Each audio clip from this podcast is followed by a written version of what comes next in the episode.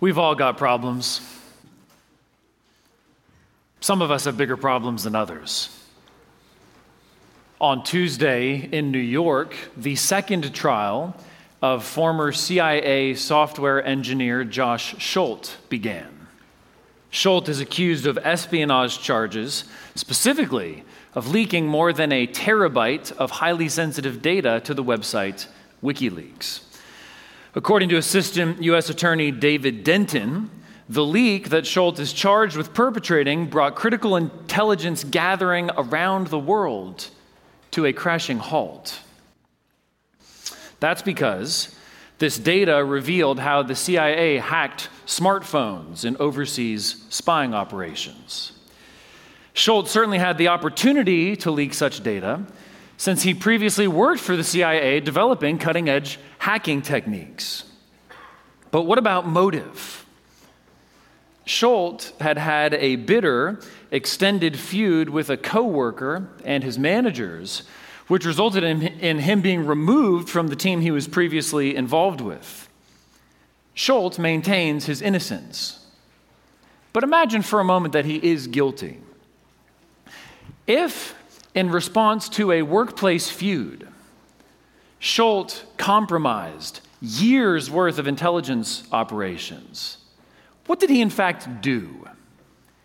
You could say he took a relatively minor personal problem and multiplied it exponentially into a vast and global problem.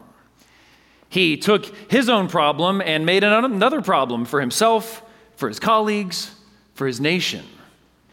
He has, if, if he did indeed commit this crime, he has endangered the lives of agents and assets around the world. Having a problem is one thing. What you do with that problem is another thing. What problems do you have? What do you do with your problems? And what do your problems do to you? This morning, we begin a new series through the book of 1 Samuel, beginning with the section that runs from chapter 1, verse 1 to chapter 2, verse 10. It starts on page 225 of the Pew Bibles. The books we call 1st and 2nd Samuel are actually one literary work, really one book in two halves. And uh, in the next several sermons that I'll be doing, we're going to study just the first half, just 1st Samuel. At a high level, you could outline 1 Samuel through its focus on three main characters and their careers. So, first, uh, you have the judge and prophet Samuel in chapters 1 through 7. Then you have Israel's first king Saul in chapters 8 to 15. And then you have Saul's more godly, faith filled successor, David, who's the focus of chapters 16 through 31, and then on through 2 Samuel. Speaking of problems, as 1 Samuel opens, God's people have problems. This is a historical narrative that begins at the time of the judges. In those days, Israel was a mess. They were a mess religiously, morally, and politically.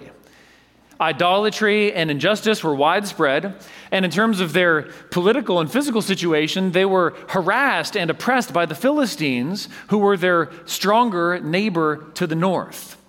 Judges 13:1 tells us that the Philistines oppressed Israel for 40 years, and 1 Samuel begins in the midst of that period.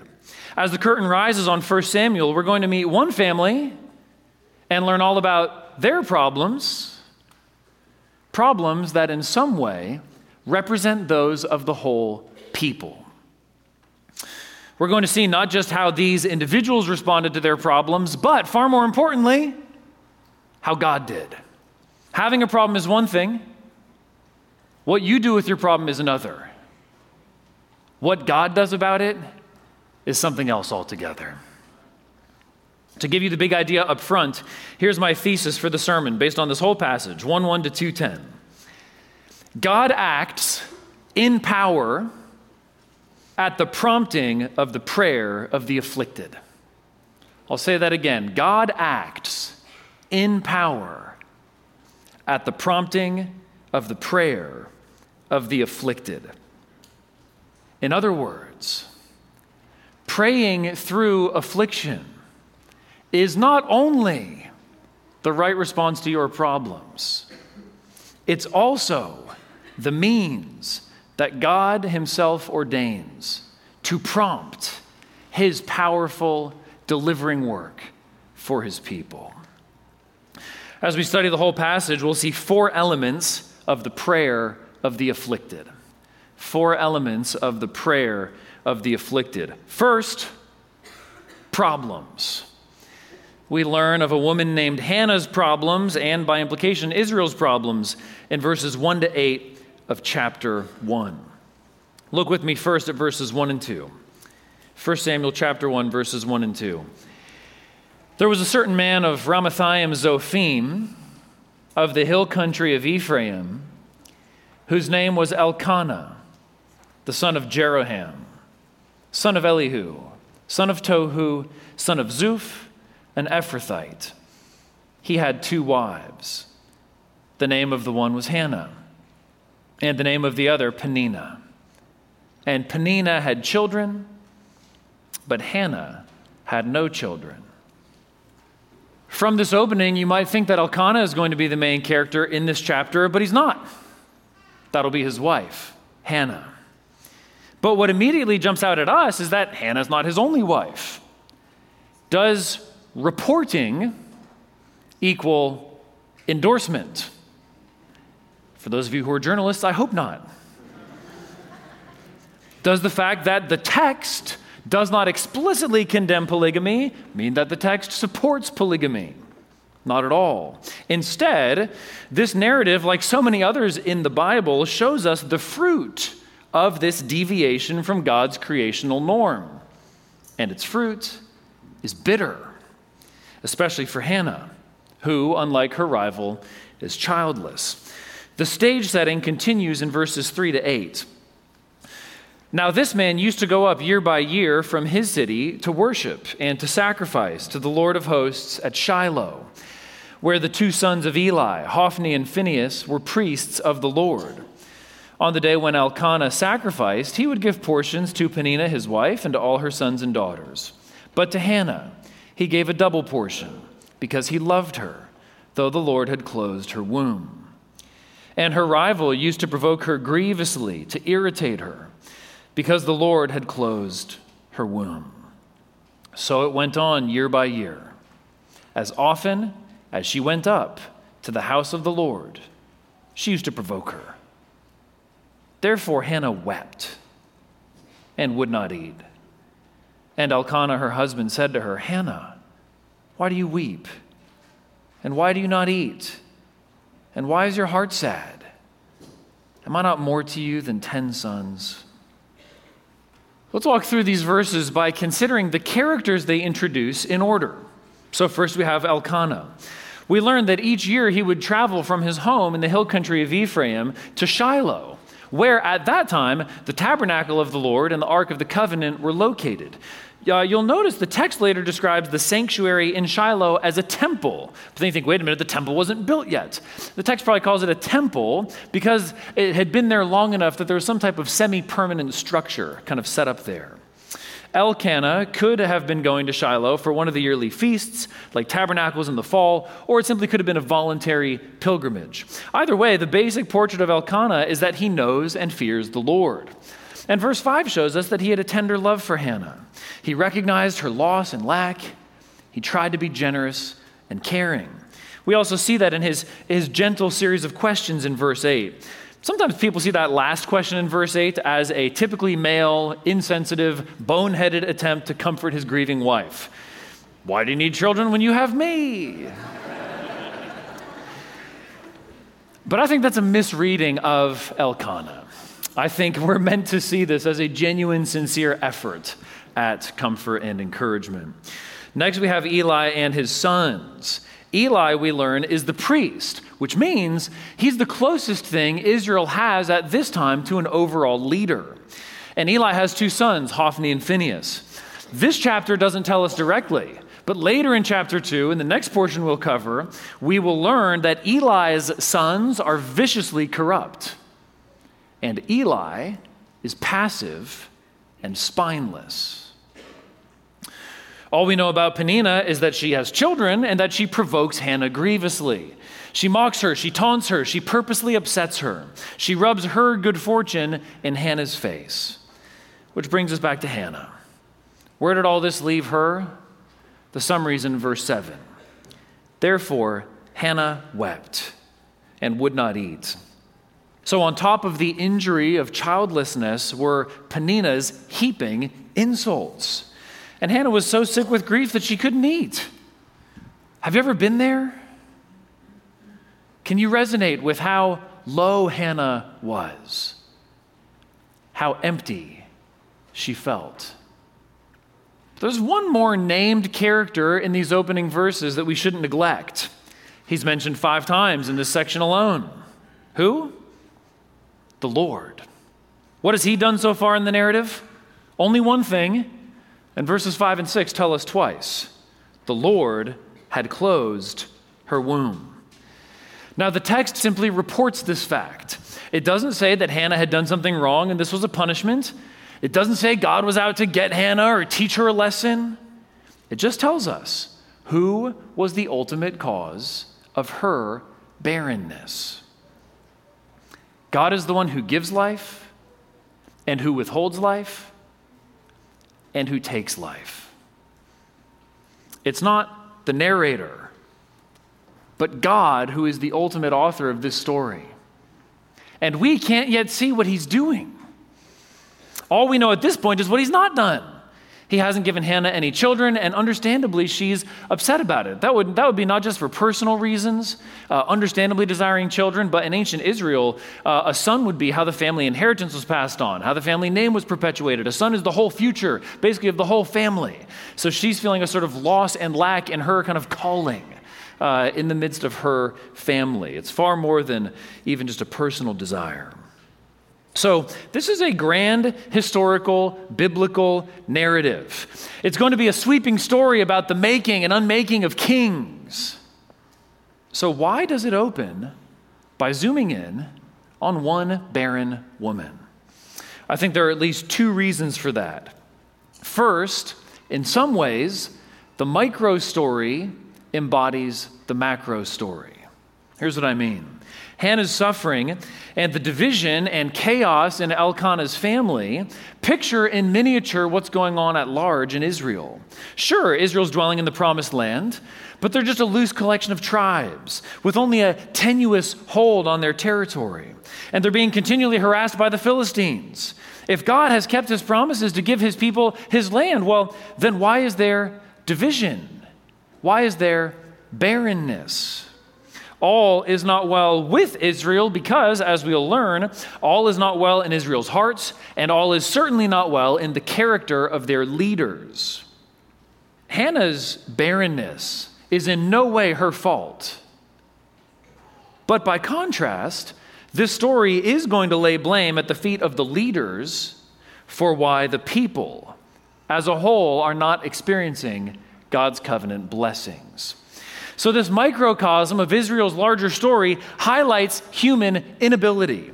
Humanly speaking, this story begins with nothing no child and no power to get one. But that's just where God's work so often starts. Our hopelessness and helplessness are not obstacles to God's work. Our inability, our nothingness, our emptiness, those are all props that God so often picks up and uses to showcase His grace and power in His next act. But there's a second reason why this grand narrative opens by focusing on one weeping woman. Why is that? Because that's the kind of God God is. He numbers the hairs on our heads. More than that, as David confesses in Psalm 56, verse 8, you have kept count of my tossings, put my tears in your bottle. Are they not in your book? In this opening chapter of 1 Samuel, God puts Hannah's tears in his bottle and he writes them in his book. Do you think that God doesn't love you? Do you think that God is afflicting you to punish you? As we'll see, that's not Hannah's God, the God who bottles his people's tears and writes them in his book. If that's the kind of God who created you and who redeemed you, then what should you do with your problems? Point two petition. Petition. The prayer of the afflicted turns problems into petitions. We see Hannah do this in verses 9 to 18. Look first at verses 9 through 11. After they had eaten and drunk in Shiloh, Hannah rose. Now Eli the priest was sitting on the seat beside the doorpost of the temple of the Lord. She was deeply distressed and prayed to the Lord and wept bitterly. And she vowed a vow and said, O Lord of hosts, if you will indeed look on the affliction of your servant, and remember me, and not forget your servant, but will give to your servant a son, then I will give him to the Lord all the days of his life, and no razor shall touch his head. Everything we just saw in verses 1 to 8 is background information.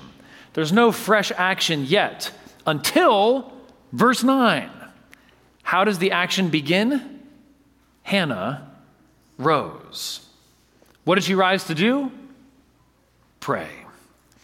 So, the rock that's going to set the whole avalanche of this story in motion is one deeply distressed woman getting up and going to the temple to pour out her heart to the Lord.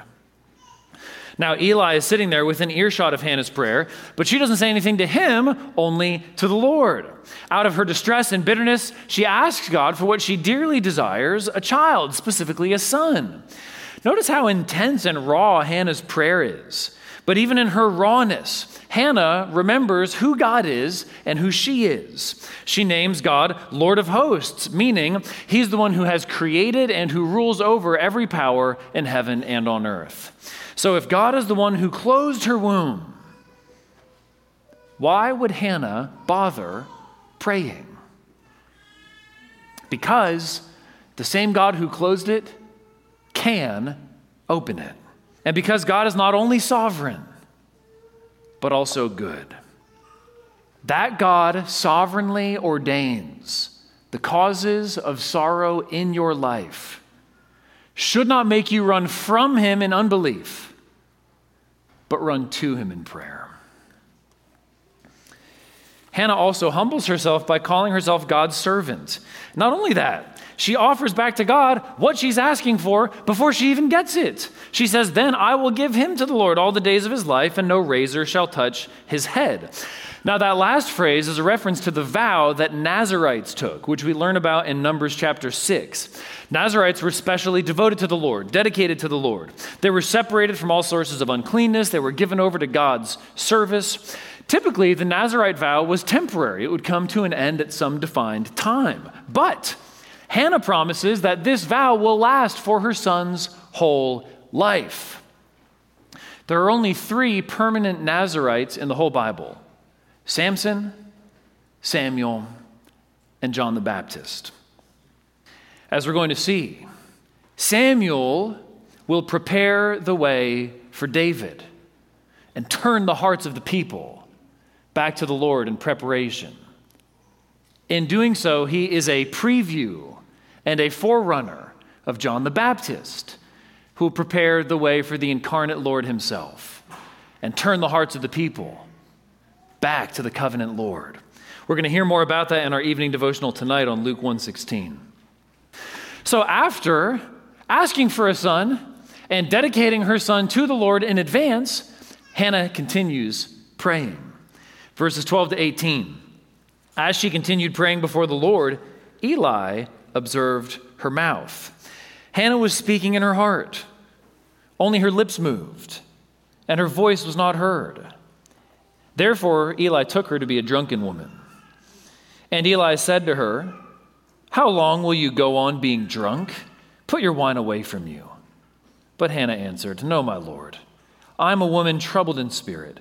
I've drunk neither wine nor strong drink, but I've been pouring out my soul before the Lord. Do not regard your servant as a worthless woman, for all along I have been speaking out of my great anxiety and vexation. Then Eli answered, Go in peace, and the God of Israel grant your petition that you have made to him.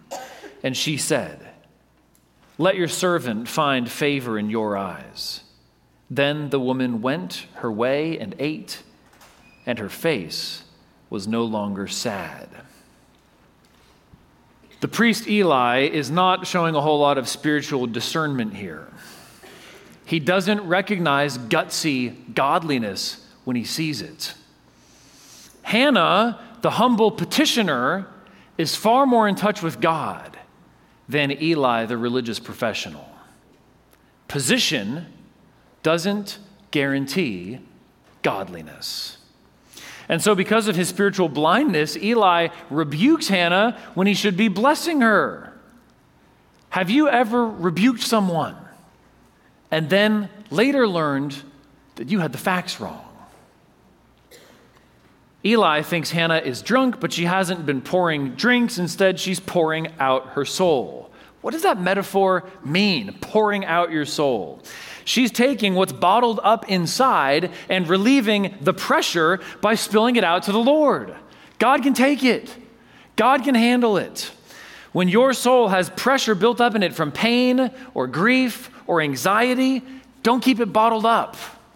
If you do, you run the risk of an elementary school science experiment gone wrong, that you'll simply explode. What you should do instead is pop the lid off in prayer.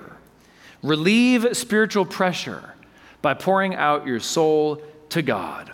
The psalmists repeatedly exhort us to do this. For instance, Psalm 62, verse 8 Trust in him at all times, O people. Pour out your heart before him.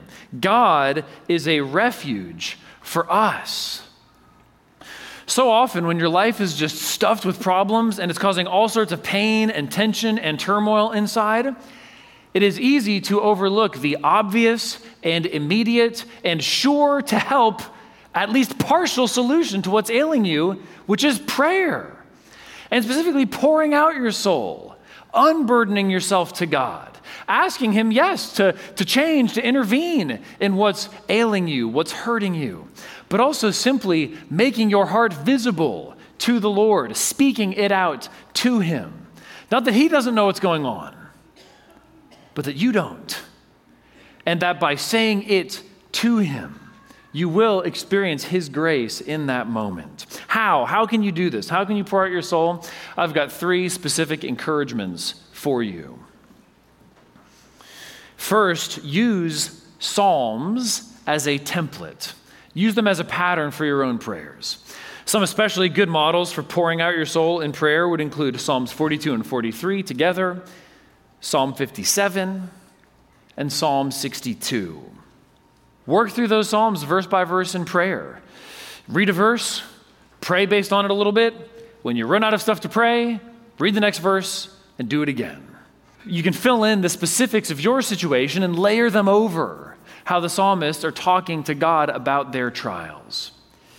Second, name your problems and turn them into petitions.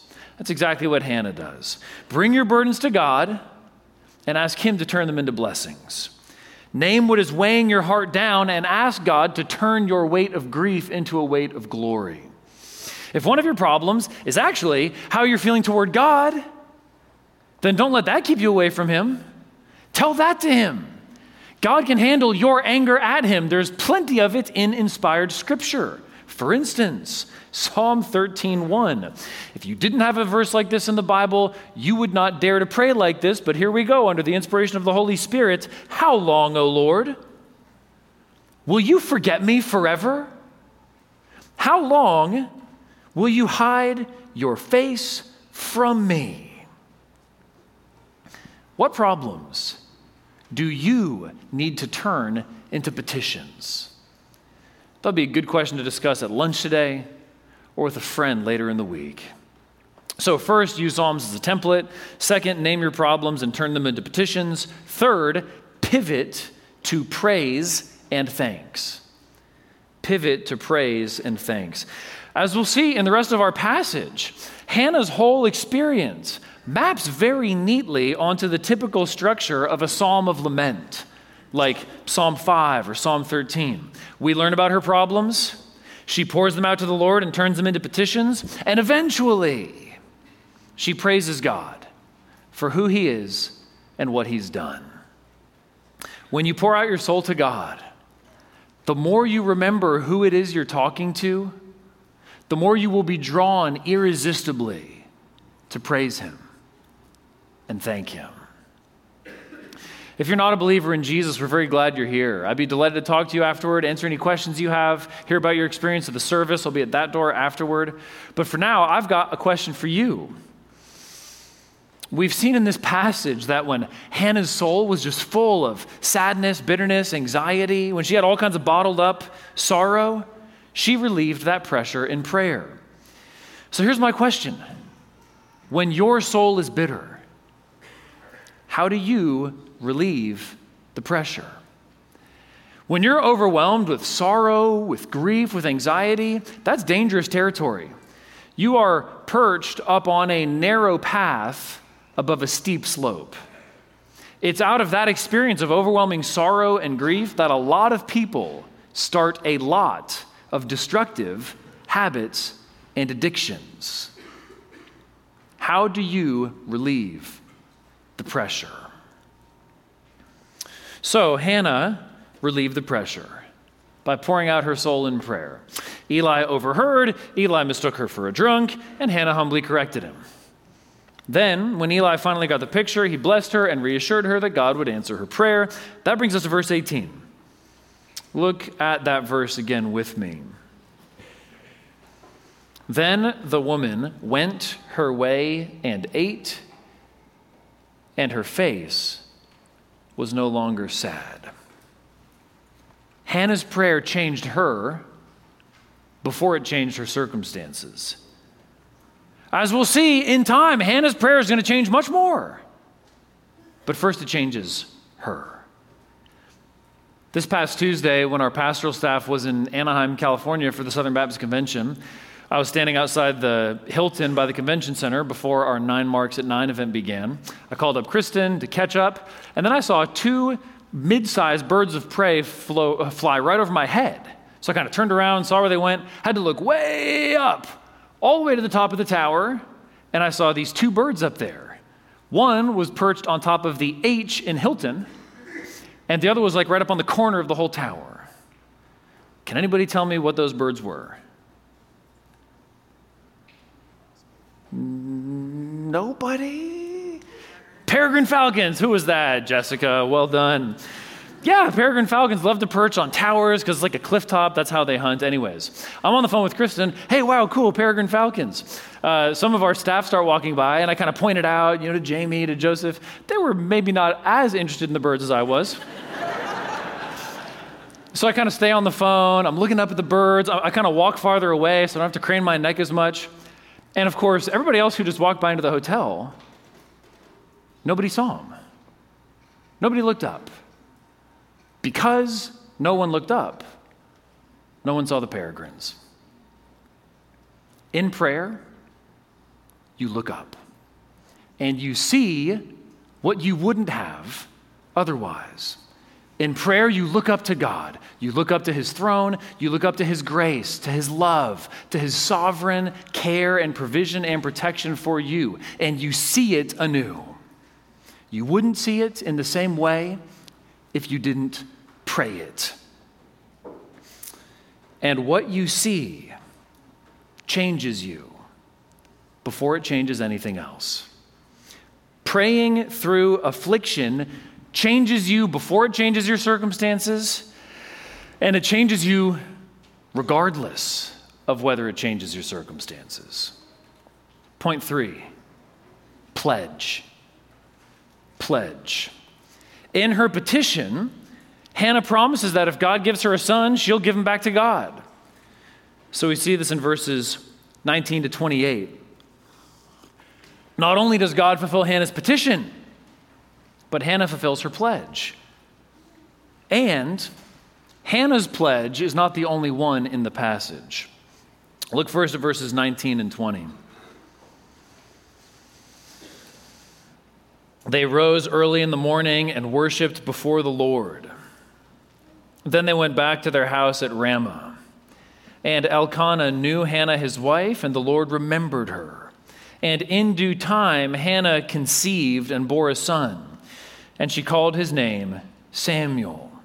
For she said, I have asked for him from the Lord. In verse 19, the Lord remembered her. Where have we heard that language before? It's in the Exodus. Exodus chapter 2, verse 24. And God heard their groaning, and God remembered his covenant with Abraham, with Isaac, and with Jacob. When God remembers his people, it does not mean that he had previously forgotten us. Instead, it means his promised future is breaking into the present. It means that what's past is now prologue to the decisive saving work of God. So God answers Hannah's request. He gives her a son. Hannah calls his name Samuel, which is a wordplay on the Hebrew word for asked. Next, we learn what Hannah does with her new son in verses 21 through 28. The man Elkanah and all his house went up to offer to the Lord the yearly sacrifice and to pay his vow.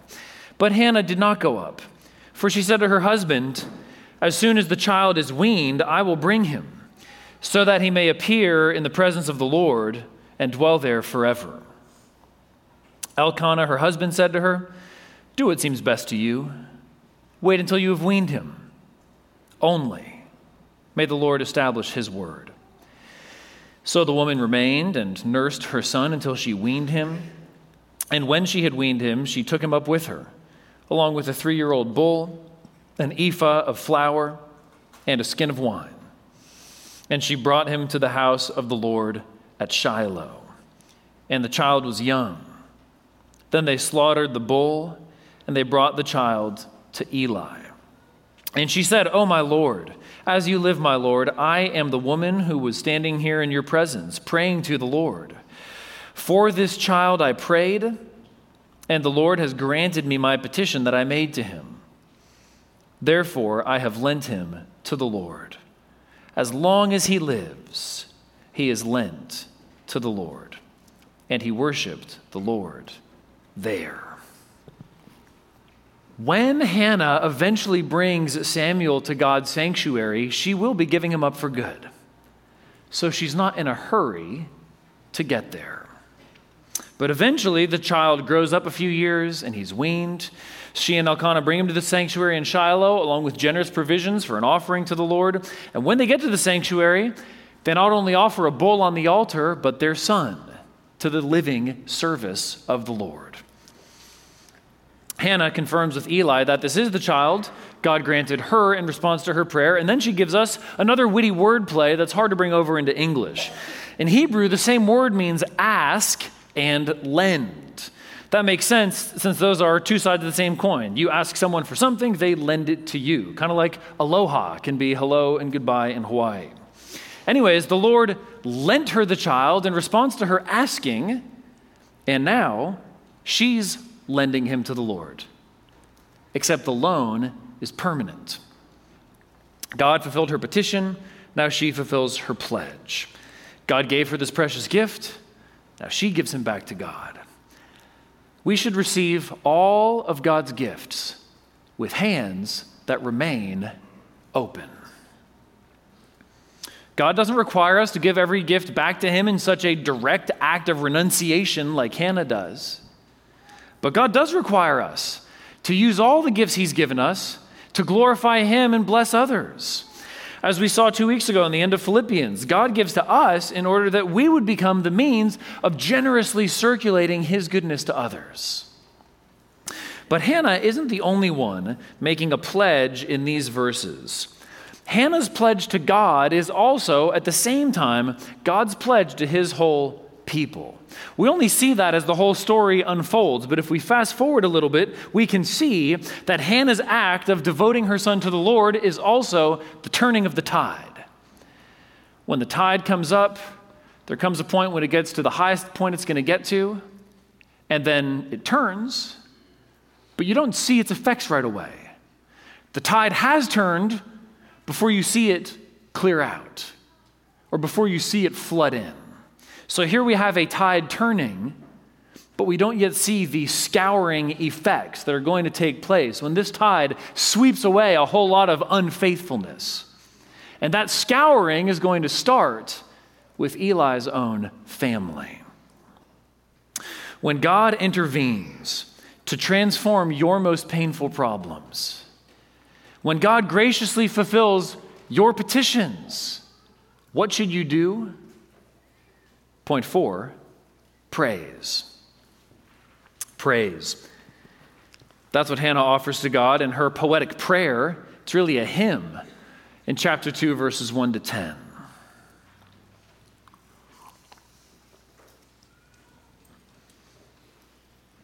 In offering this song of praise to God, Hannah is completing the cycle that God's saving work aims at. It starts with our need, our helplessness, our hopelessness. We cry out to God for deliverance. He intervenes as only He can. And in response, we offer Him the praise that only He deserves. We hear this cycle in Psalm 50, verses 14 to 15. Offer to God a sacrifice of thanksgiving and perform your vows to the Most High and call upon me in the day of trouble. I will deliver you, and you shall glorify me. It's just what Hannah does. Look at verses 1 to 10. And Hannah prayed and said, My heart exults in the Lord, my horn is exalted in the Lord. My mouth derides my enemies because I rejoice in your salvation. There is none holy like the Lord, for there is none besides you. There is no rock like our God. Talk no more so very proudly. Let not arrogance come from your mouth. For the Lord is a God of knowledge, and by him actions are weighed.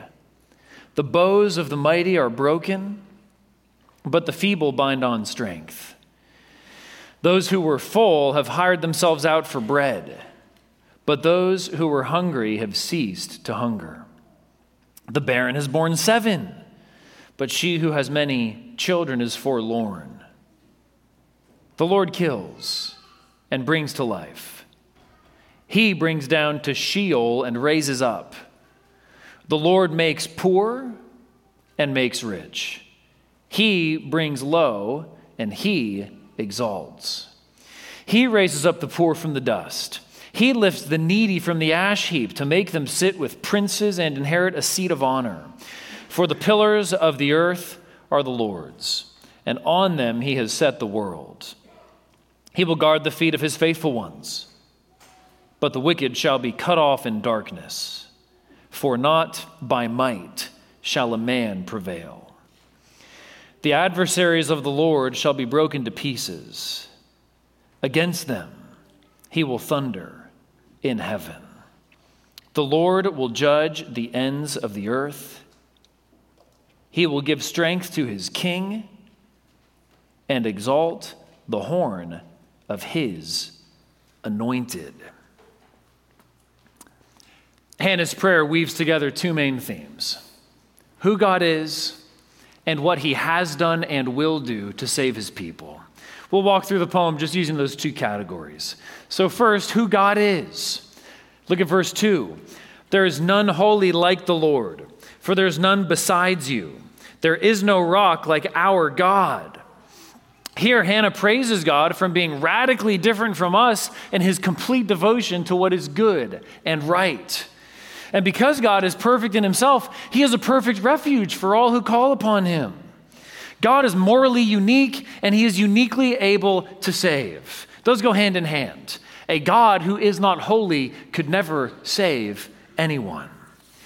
And then in the second half of verse 3, why should the arrogant shut their mouths? Hannah says, For the Lord is a God of knowledge, and by him actions are weighed. This kind of knowledge that Hannah is ascribing to the Lord is perfect, all encompassing, effortless, instantaneous. Because God sees all, God evaluates all. And it is His verdict on you that will matter finally. Look down at verse 8, the second half of the verse.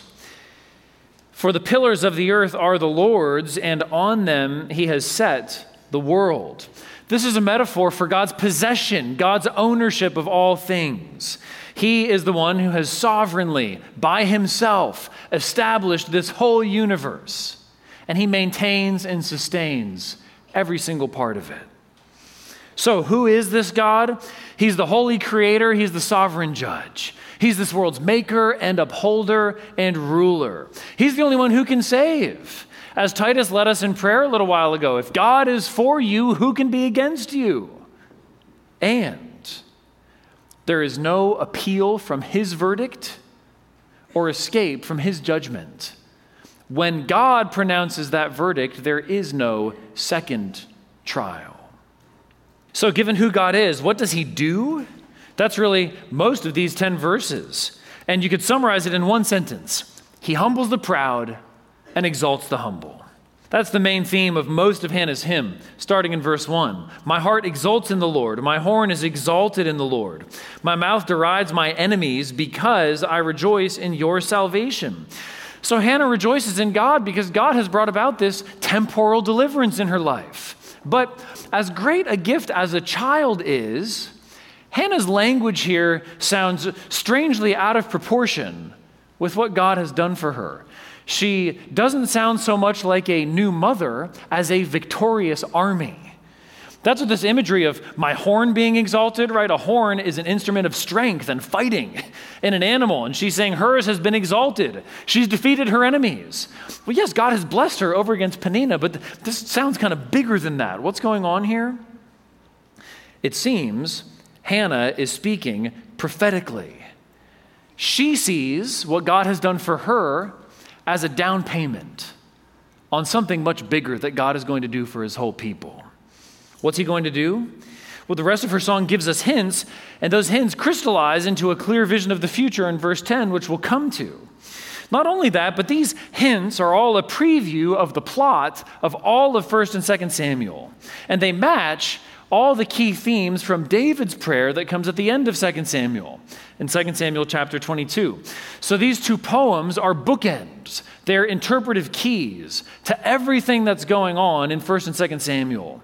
That's one simple interpretive tool you can use when you're plowing through Old Testament narrative. Whenever it breaks into poetry, pay attention because you're getting a sort of key to the whole thing. So here we have a poem opening up the story, we'll have a poem closing out the story at the end of 2 Samuel. Just to walk through what God does according to these verses. Verse 3 Hannah says, Talk no more so very proudly. Let not arrogance come out of your mouth. Why?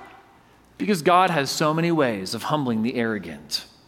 God will silence the arrogant boasts of Goliath shortly. Verse 4 says that God shatters human strength and strengthens the weak. Again, Goliath's going to learn all that the hard way in a few chapters' time. Verse 5 says that those who are full have hired themselves out for bread, and that's exactly what God promises Eli's descendants will have to do. Look ahead to chapter 2, verse 36. This is a judgment on the whole house of Eli. All of his descendants being cursed for his and his children's unfaithfulness. Verse 36 And everyone who is left in your house shall come to implore him for a piece of silver or a loaf of bread, and shall say, Please put me in one of the priest's places, that I may eat a morsel of bread. As we'll see, Eli's family has fattened themselves, enriched themselves at the expense of God's people. So God is going to flip their fate on their head and say, You're going to go have to hire yourself out for a bite of bread. Verse 6 The Lord kills and brings to life. He brings down to Sheol and raises up. So here's the foundation. Here's the key of God's power life and death are in His hands. He alone is sovereign over life itself. And He both shortens the span of those who think they have everything and have it all together and he brings back to life those who are as good as dead. Verse 7 says, just incidentally here, this is, a, this is one important witness to the Old Testament's teaching about the resurrection of the dead. I do think this gets played out metaphorically in some ways in the story that's to follow, but it says the Lord kills and brings to life. It's not just talking about giving life, it's talking about making alive after death. Verse 7. Verse 7 says, The Lord makes poor and makes rich. He brings low and he exalts. And then in verse 8, he raises up the poor, he lifts up the needy, he causes them to sit with princes and inherit a seat of honor. The rest of 1st and 2nd Samuel is going to show us how God exalts Saul to be king, and then he humbles him for his disobedience. Then in his place, he raises up the humble shepherd David to shepherd his whole people. Verse 9, he will guard the feet of his faithful ones, but the wicked shall be cut off in darkness. In 1 Samuel 25, we're going to see another wonderful example of gutsy godliness by a woman of faith, Abigail, who arrests David from foolishly, hot headedly murdering Nabal. So God, through Abigail, guards the feet of faithful David to hinder him from a really wicked design. And in that same incident, God cuts off Nabal in darkness. Hannah's psalm of praise comes to a climax in verse 10. The adversaries of the Lord shall be broken to pieces, against them he will thunder in heaven. The Lord will judge the ends of the earth, he will give strength to his king and exalt the horn of his anointed. So here's a promise that expands the scope of 1 Samuel's focus from one intra family dispute to the judgment of every human being on the planet. This is saying that ultimately what counts for your life, for your happiness, for your unending fulfillment or unending torment is whether, as verse 9 puts it, you're an adversary of the Lord. Oh, excuse me, verse 10. The wicked in verse 9, adversaries in verse 10. What matters is where you find yourself, which category you belong to in those two verses. How will God do this? How will He judge all? How will He right all wrongs and repay all wrongdoers? Verse 10 tells us how. The Lord will judge the ends of the earth, He will give strength to His king and exalt the horn of His anointed. So the poem starts with Hannah's horn being exalted. It closes with the anointed's horn being exalted. What is anointed? The Hebrew word for anointed is Mashiach, which gives us our English word Messiah. At the time Hannah prays, Israel doesn't have any anointed king, but they will. In chapter 16, the prophet Samuel is going to anoint David king to replace Saul. And later in 2 Samuel chapter 7, God promises David that one of his sons will reign forever. If you want to listen to a glorious meditation on that, you can find Ligon Duncan's sermon from the most recent Together for the Gospel conference for much more on that. The climax of 1st and 2nd Samuel is the rule of God's chosen anointed king. And the climax of God's saving purposes in all time is the rule of his unending, saving, world renewing rule of his chosen king, who is also not only the son of David, but his eternal son, the Lord Jesus Christ as these verses show us. You could summarize the whole plot of 1st and 2nd Samuel in the phrase crossing fates. Picture a big X, those who start high and low, those who start low and high. That's not only the plot of 1st and 2nd Samuel, that's the plot of this universe. God is the one who gives and takes life. God is the one who has founded the world, sustains the world, and will judge the whole world. He is the true and ultimate king, and we're all his subjects. But we have all become the agents of our own downfall by making ourselves into his enemies, his adversaries. We've all claimed for ourselves the kind of ultimate determination of our own moral choices, thank you very much, that really only belongs to God. And that's at the root issue That's the root cause of whether we are on his side or not. These verses have been crystal clear that those who persist in staying opposed to God will be judged. Judged without appeal, judged without hope of release, judged permanently, forever. But God is also gracious and merciful. God is a God who saves. And so he sent his eternal Son into the world, our Lord Jesus Christ, to be incarnate for us and to be humiliated for us, to start low and end high. Jesus was tempted and tried, he was tested, he was abandoned, he was deserted, he was forsaken, and then he endured the wrath of God for us on the cross. He paid the price to redeem all of us from being God's enemies. He suffered the punishment we all deserve for making ourselves God's adversaries. And he rose again on the third day to triumph over death, the ultimate crossing fate. Now he sits in power and glory at God's right hand, and he commands all people everywhere to repent, to bow the knee to him, to trust in him. If you haven't trusted in Jesus as your Savior, turn from sin and believe in him, rely on him, rest on him alone to deliver you from your biggest problem which is sin and all its consequences. As Gio read to us a little while ago, Jesus' mother, Mary, sings in Luke chapter 1 My soul magnifies the Lord, and my spirit rejoices in God, my Savior. She's paraphrasing Hannah. Her song is basically a fulfillment updating of Hannah's prayer. Why does Mary praise God? He has brought down the mighty from their thrones and exalted those of humble estate. Mary's song at the promise of her son is the fulfillment of Hannah's song at the birth of hers. So we've seen problems petition, pledge, and praise. That's the pattern we should all walk through in trials. It's a pattern we see laid out for us in so many Psalms. And we don't know how God will choose to answer our prayers. We don't know how God will address those worldly sorrows that can be so weighty, those lacks and longings. But we do know that ultimately, he will cast down the mighty from their thrones. And if you humble yourself to rely on Him, no matter what you go without now, you will be eternally exalted. So, what's your biggest problem? It's sin with all of its devastating consequences. But your biggest problem is no problem for God.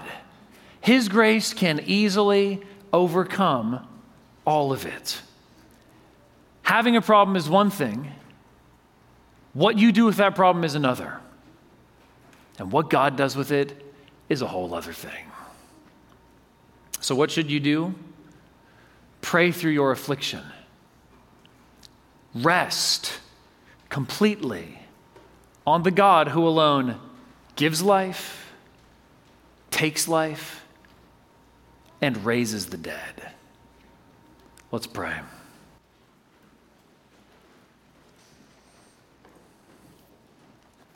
Heavenly Father, we praise you because you are a God who saves. We praise you because you lift up those who are bowed down. We praise you because you humble the arrogant. So we pray that we would not be arrogant before you but cast ourselves upon your mercy, your kindness, and your generous provision. He who did not spare his own son, but gave him up for us all, how will he not also with him graciously give us all things? We pray in Jesus' name. Amen.